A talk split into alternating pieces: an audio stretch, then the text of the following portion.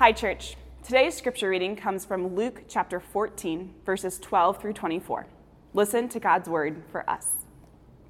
He said also to the man who had invited him, When you give a dinner or a banquet, do not invite your friends, or your brothers, or your relatives, or rich neighbors, lest they also invite you in return and you be repaid. But when you give a feast, invite the poor, the crippled, the lame, the blind, and you will be blessed, because they cannot repay you for you will be repaid at the resurrection of the just. When one of those who had reclined at table with him heard these things, he said to him, Blessed is everyone who will eat bread in the kingdom of God. But he said to him, A man once gave a great banquet and invited many.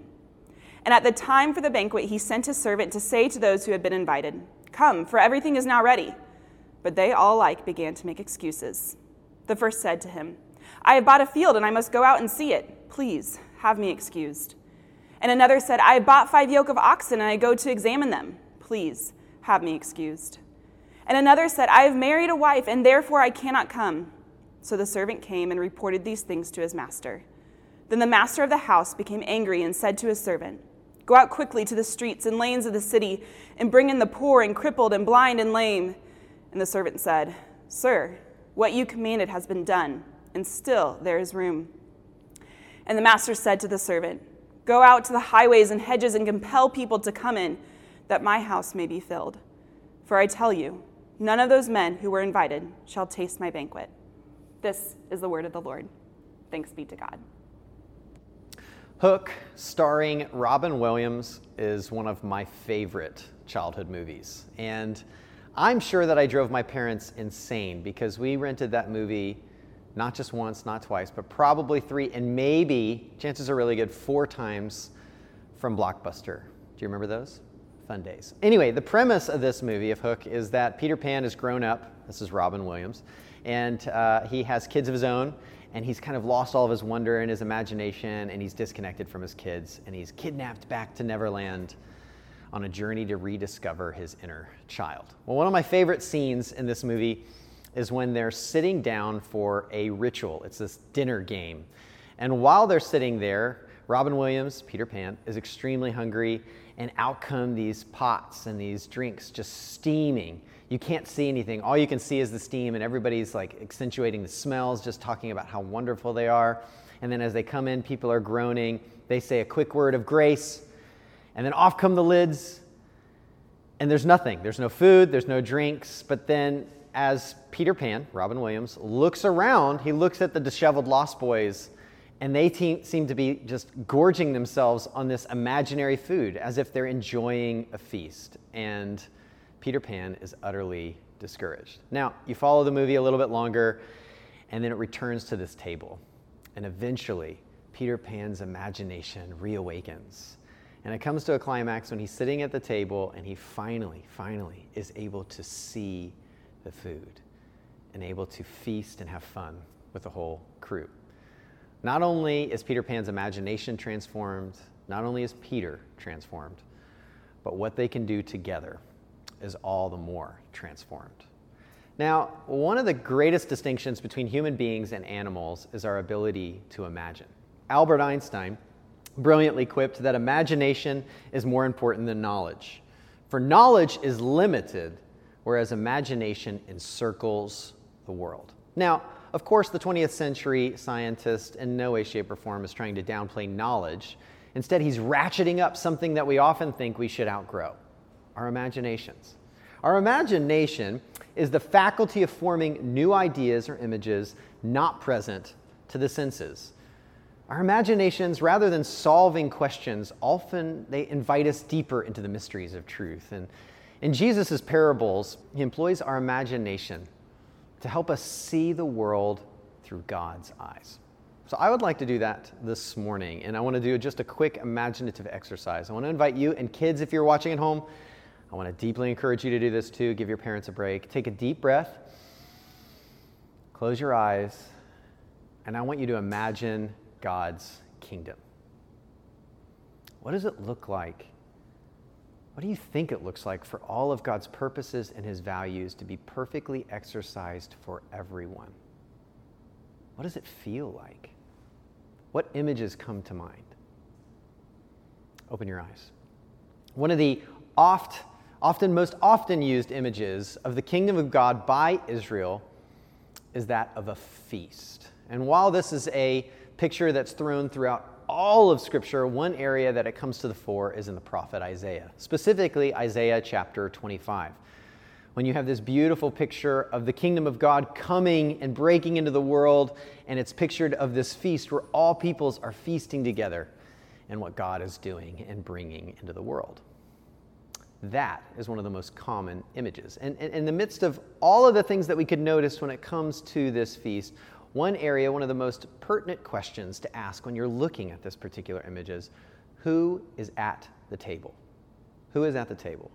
The answer to that question is at the center of what Jesus has come to do and what he has called you and me to be about. And Jesus is inviting us not to remake the world in our image, but rather to see the world through his eyes. But that's going to take a reawakening of our imagination. And just like Peter Pan, maybe, just maybe, we won't just see the world differently, but it'll actually transform every meal we partake in thereafter. So if you haven't already, would you please turn with me in your Bibles to Luke chapter 14. At the beginning of Luke chapter 14, we find that Jesus is in the house of a prominent religious leader, and he's surrounded by prominent folks. You know, Jesus was a hot ticket in his day, and anybody who is anybody was on this invite list. And as we enter into the conversation at verse 12 of chapter 14, we see that Jesus is actually challenging the host. He looks around the table and sees people of prominent uh, means and, and social status, and he challenges the host and says, When you throw a dinner party, instead of inviting people who can engage in a quid pro quo, instead think through who you can invite to this dinner party that can't pay you back. When you throw dinner parties, invite people who cannot repay you with this deep confidence that God in the end will repay you for your generosity. And so that is how Jesus begins. And then someone raises a glass in verse 15, and we read that someone says, Blessed is everyone who will eat bread in the kingdom of God. Now, in that day, this is a way for someone to kind of raise an issue for a rabbi to talk about. They want Jesus to talk about the kingdom of God. And Jesus, taking his cue, he kind of ignites their collective kingdom imagination and he tells them a story. It goes like this A man is really excited to throw a dinner party, and so he sends his servant out to go and tell and announce the whole to the neighborhood, hey, I'm going to throw this dinner party, and also to start gathering some RSVPs. While he sends the servant out, and the servant comes back with these RSVPs, he starts purchasing all this food to make sure he has enough for the party. After everything is in place, he sends the servant out again to now announce that the dinner party is ready. But by the time you get to the end of the story, as we heard read here earlier, we find that around the table are not his normal acquaintances. Instead, it's the unexpected, marginalized, overlooked, and forgotten that are feasting there with the master of the banquet. Now, two things are true. One, Jesus is making abundantly clear that he is the king of God's kingdom. And then number two, and this is really important, when Jesus juxtapositions verses 12 through 14 with verses 15 through 24, so these words about who you should actually invite to your table and to your dinner gatherings with this parable, he's making abundantly clear that the table that he's talking about is his table. And it's not something that's way off in the distance as if the kingdom of God is way out of reach. Instead, the table, in many regards, is now. And it should shape our tables today. Now, I think one of the common errors for us as Christians is that we try to break apart what Jesus has to say in terms of our relationship to God and our relationship to one another. But the Christian faith never, ever, ever lets us do that. I mean, what's the greatest commandment? That we love the Lord our God with all our heart, soul, mind, and strength, and love our neighbor as ourselves. You go to the Apostle, Paul, Apostle John's writings later, and he says, You can't say, I love God and hate my brother. Those two statements make no sense together. Instead, how we engage God will dramatically impact how we engage those around us, and how we engage those around us give us a window into how we actually are engaging God. So here's what we're to take away from Jesus' brilliant words this morning. The one big idea, if there's anything you take away, it's this our tables should look like Jesus' table. Our tables should look like Jesus' table. If you're a follower of Jesus, that means our meals, the times that we gather together, the parties that we plan, should include the people the world rejects, and frankly, the people we may very well want to ignore. Our tables should look like Jesus' table. And when it doesn't, we actually find that we are missing out on one of the greatest feasts available to us here and now. Now, if you're anything like me, though, when, when I hear that, I have to be honest, my table, when I think about Jesus' rubric, often doesn't look like Jesus' table. My table doesn't often look like Jesus' table. I don't have a, a, broad enough kingdom imagination, maybe don't have a, a strong enough will. And so I wanted to just do a little bit of diagnostic and highlight three, three reasons our tables don't look right. Okay? Three, three, three reasons our tables don't look right according to our text. And here's the first one the first reason our table doesn't look right is we don't want Jesus at the head. We don't want Jesus at the head. I want you just to imagine for a second this parable in your context. Imagine you threw like this great party. You, you were super excited. You call all your family and friends in the area and you say, Hey, I've got this great party that I want to have. Can you come? And they're like, Yeah, I'm there. Put me down. And so you buy all this food. You go to Costco. You, you really spruce it up. And then you get it all ready and you say, okay, it's the time. Who's coming? Are you ready? And then you get text after text, nah, brah, nah, brah, nah, brah. Like just again and again, people just say they can't come.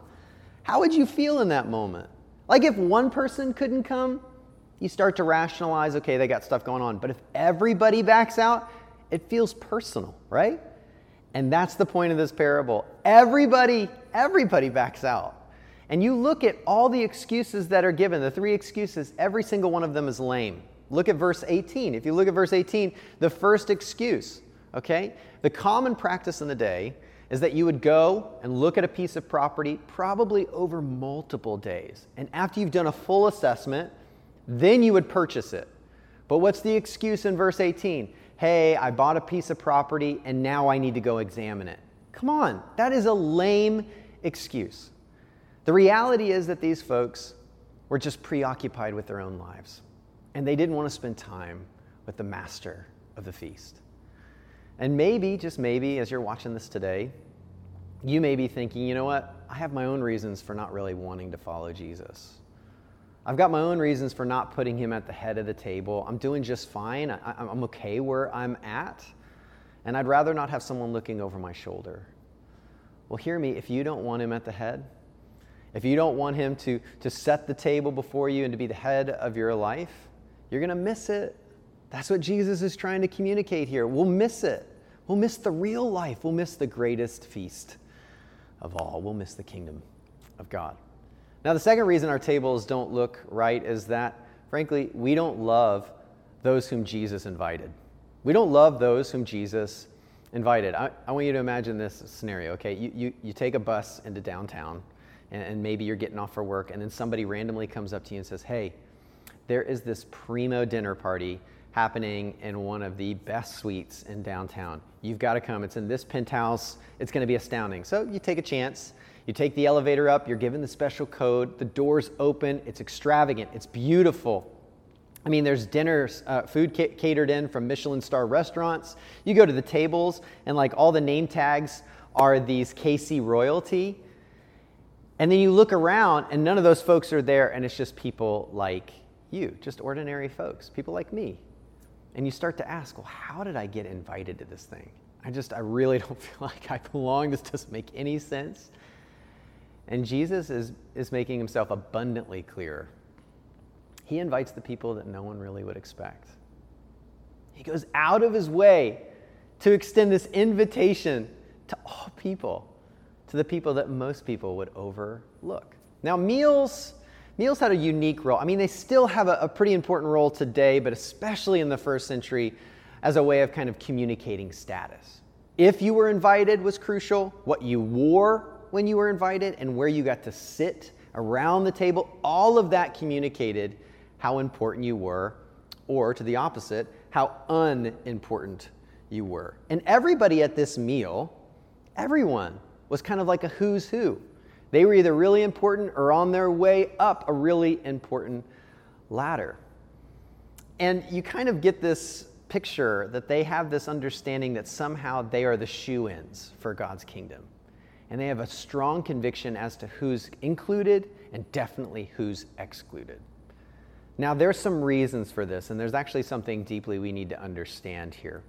You see, the whole backdrop, this passage in Isaiah 25, it has a rich history. That, remember, that's the passage that kind of gives us this prophecy of God's kingdom coming, and it's like this grand feast where everybody's eating together, right? Well, interestingly enough, it has a long interpretive history.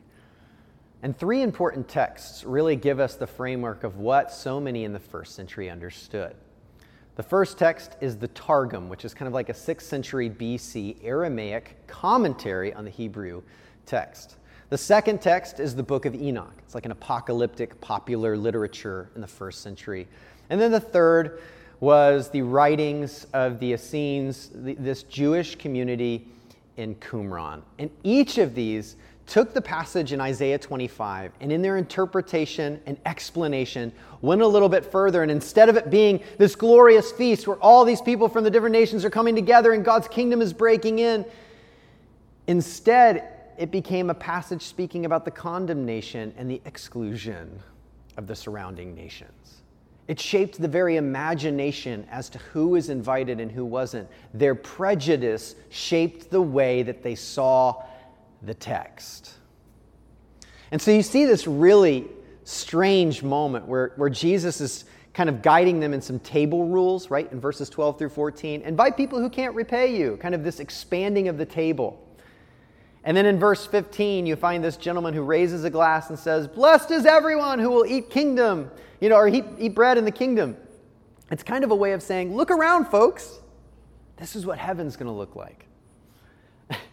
and Jesus is like, Nope. I mean, he, he says a little nicer because he's not a jerk, but he kind of goes at it in a slight, you know, unique way. And he goes, Listen, I've got all these people that I'm going to be inviting to my table, but you're not going to want to sit next to them. And if you're not going to want to be with the people that I'm inviting, then you're not going to want to be at my feast. You see, one of the reasons why our tables don't look right is that we don't love those whom Jesus invited. And if we don't, and we're not willing to love those whom Jesus invited, then we're going to miss it. We're going to miss the best life. We're going to miss the richest of feasts. Now, there's one more reason. There's more, but I'm a pastor, so I'll give you three. One more reason why um, our tables don't look right, and it's this that we, we just don't. We don't want to serve at his table. We don't want to serve at Jesus' table. Now, the longer you're a Christian, the bigger the temptation is to imagine yourself in an incorrect light. And here it is. This is what I mean. The longer you're a Christian, sometimes you can begin to imagine that the reason you're a Christian, the reason that God invited you into his forever family is because you're smarter than other people and that somehow God hasn't invited these other people. Somehow you've got it all right, and God made sure that the top of the top were a part of his family. It takes like two seconds to listen to this story that Jesus portrays to understand just how faulty that understanding is. Instead, we see a God who goes to great lengths to invite anyone and everyone to his table. He wants all who are willing to come and feast with him and he's willing to go to great lengths to even compel them to come.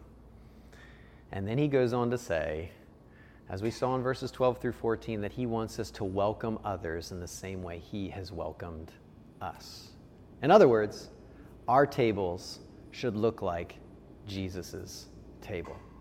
I love the way that theologian N.T. Wright kind of gives a little bit of commentary on this text. He says Christians reading this anywhere in the world must work out in their own churches and families what it would mean to celebrate God's kingdom so that the people at the bottom of the pile, at the end of the line, would find it good news. It isn't enough to say that we ourselves are the people dragged in from the country lanes to our surprise to enjoy God's party. That may be true, but party guests are then expected to become party hosts in turn. Party guests, you and me, are meant to become party hosts in their turn. That's what God longs for us to do. He has invited us to a rich feast to know his kingdom breaking in and He longs for us to invite those whom we may never expect, to always have a seat of hospitality open for anyone who is around us.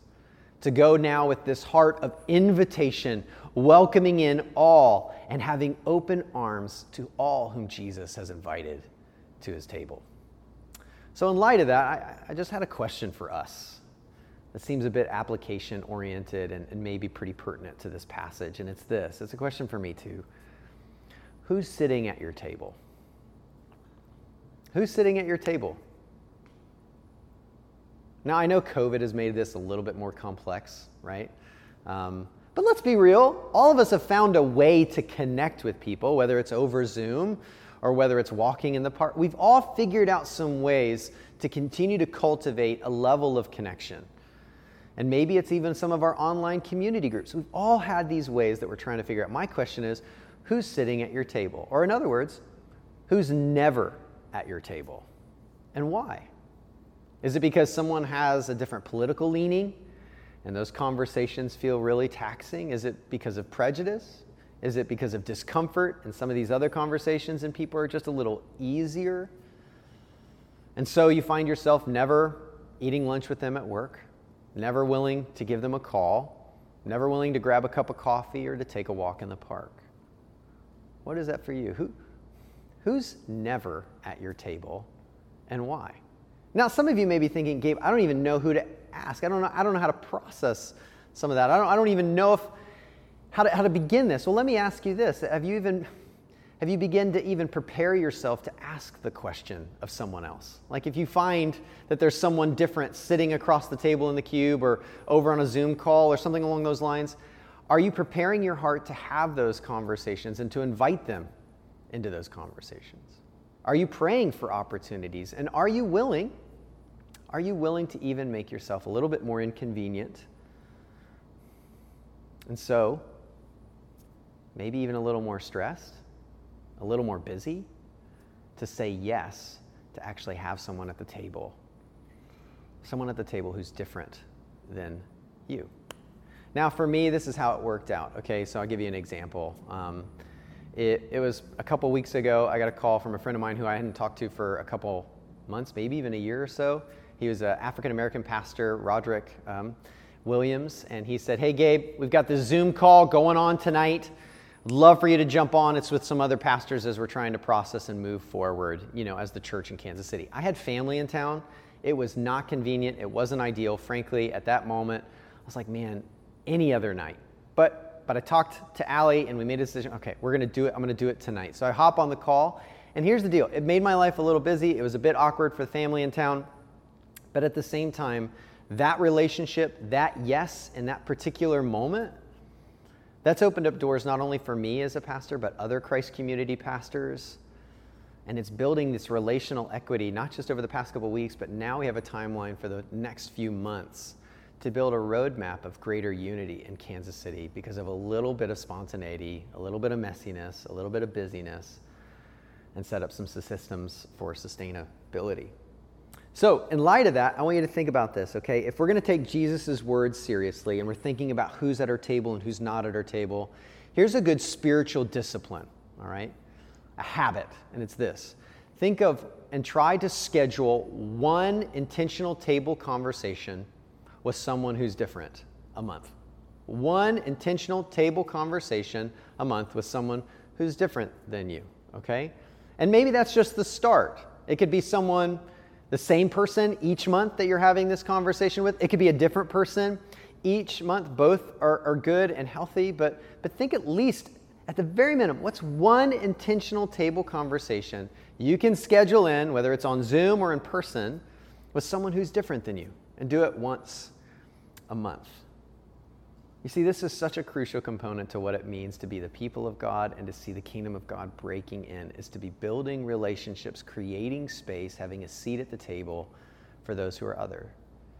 And not just always being the host, but sometimes when other people make an invitation to you, you be the guest. You step in, you listen, and you receive. Because listen, our tables, they should look a lot like Jesus' table. And this is how the kingdom of God is breaking in. And sometimes, sometimes, sometimes, when we do this, God actually expands his table and puts new people in new seats. Let me tell you what that means, what that looks like. So, Rosaria Butterfield um, was an activist in the LGBT community, um, and she was in a committed lesbian relationship. She wrote a pretty um, intense article um, in, in a periodical, and it received some pretty intense feedback. She both got some fan mail, she got some hate mail. Some Christians were definitely in the hate mail component, but then she got a really interesting letter from a pastor. It wasn't necessarily in the fan mail category or the hate mail category, but it just asked questions in kindness around presuppositions, ideology, and the overall trajectory of her ideas. At first, she didn't know what to do. She didn't put it in the fan mail or the hate mail pile. She just threw it away. But he kept sending like these thoughtful letters to her in response to the articles and, and pieces that she was writing. Till eventually, she went and visited his church because she he, this pastor intrigued her. And after that church service, she went over for a meal. And over years, not just like a couple weeks, but over an extended period of time, she slowly surrendered to the love of Jesus. And she would say, hey, it wasn't even that this guy was really eloquent with his questions or his ideas. It was that he invited me into his home, into his life, into his table. And you see, that's what God's doing. When we're willing to set up our tables, when we're willing to put Jesus at the head of our table, when we're willing to love those whom Jesus has invited, and when we're willing to serve at that table, then God can go about his kingdom breaking in work, redeeming people, and filling up his house with his own. And he's going to keep doing that. He's going to keep inviting, he's going to keep building it up until finally, when all of these little banquets, all these little dinners will come to a great climax to the great banquet that is to come. And who will be seated around that table but people of different ethnicities, different races, different genders, different ages, different socioeconomic status, different orientation, all around centered on Jesus, surrendered to Him, spending eternity with Christ and one another. He said, the rest of the world may look on on these little meals right now and see empty pans full of steam. But with Jesus' kingdom imagination, we see a feast and it transforms what we're actually able to do together. Let's be about God's kingdom. Let's see if our tables can look more like Jesus's. Let's pray. Dear God, I just want to say thank you that you've invited us to feast that you really do satisfy our souls. And not in such a way that you keep us motionless, but in the fullness that we have in Christ, we are now invited others to feast. I love the phrase, God, of just that we are one beggar pointing another beggar to bread. And we have this beauty, a beautiful reality of just feasting on you, Jesus. Thank you for inviting us when we don't deserve a seat at the table. Thank you for your grace that's extended to us. Thank you for your kindness that was purchased by your blood to invite us into this family and to feast. Now, by the power of your Spirit, may you give us clarity as to who to ask and to reach out to. Give us a willingness to receive invitations from others and a consistent perseverance to make this a habit and not just a one off experience. God, guide us even in these unique times to build relationships, to open our arms, and to be a community of deep hospitality, and so see your kingdom break in. We pray this in the name of Jesus and by the power of the Spirit. Amen. Now we turn to a meal that has brought more people together than any other meal this world over. We turn to the Lord's Supper, such that when we partake and we eat, it stands in judgment of every dividing wall that has sought to separate God's people throughout the millennia. Here, when we come to eat, we remember Jesus' body broken for us and his blood shed for the forgiveness of our sins. And as we partake, it is but a foretaste of the glorious meal to come. If you're a follower of Jesus and you have some elements ready and you would like to partake, now would be a perfect time to do exactly that. If you need a little bit more time to gather some of those elements or to kind of get yourself situated and bring those people around you together, you can go ahead and pause the movie at this time or the, the you can pause the service at this time and you'll be able to set yourself up in that way. But before we come, let us partake in what has been handed down to us. For the Lord Jesus, on the night when he was betrayed, took bread, and when he had given thanks, he broke it and said, This is my body, which is for you. Do this in remembrance of me. In the same way, also, he took the cup after supper, saying, This cup is the new covenant in my blood. Do this as often as you drink it in remembrance of me. For as often as you eat this bread and drink the cup, you proclaim the Lord's death until he comes. Take and eat.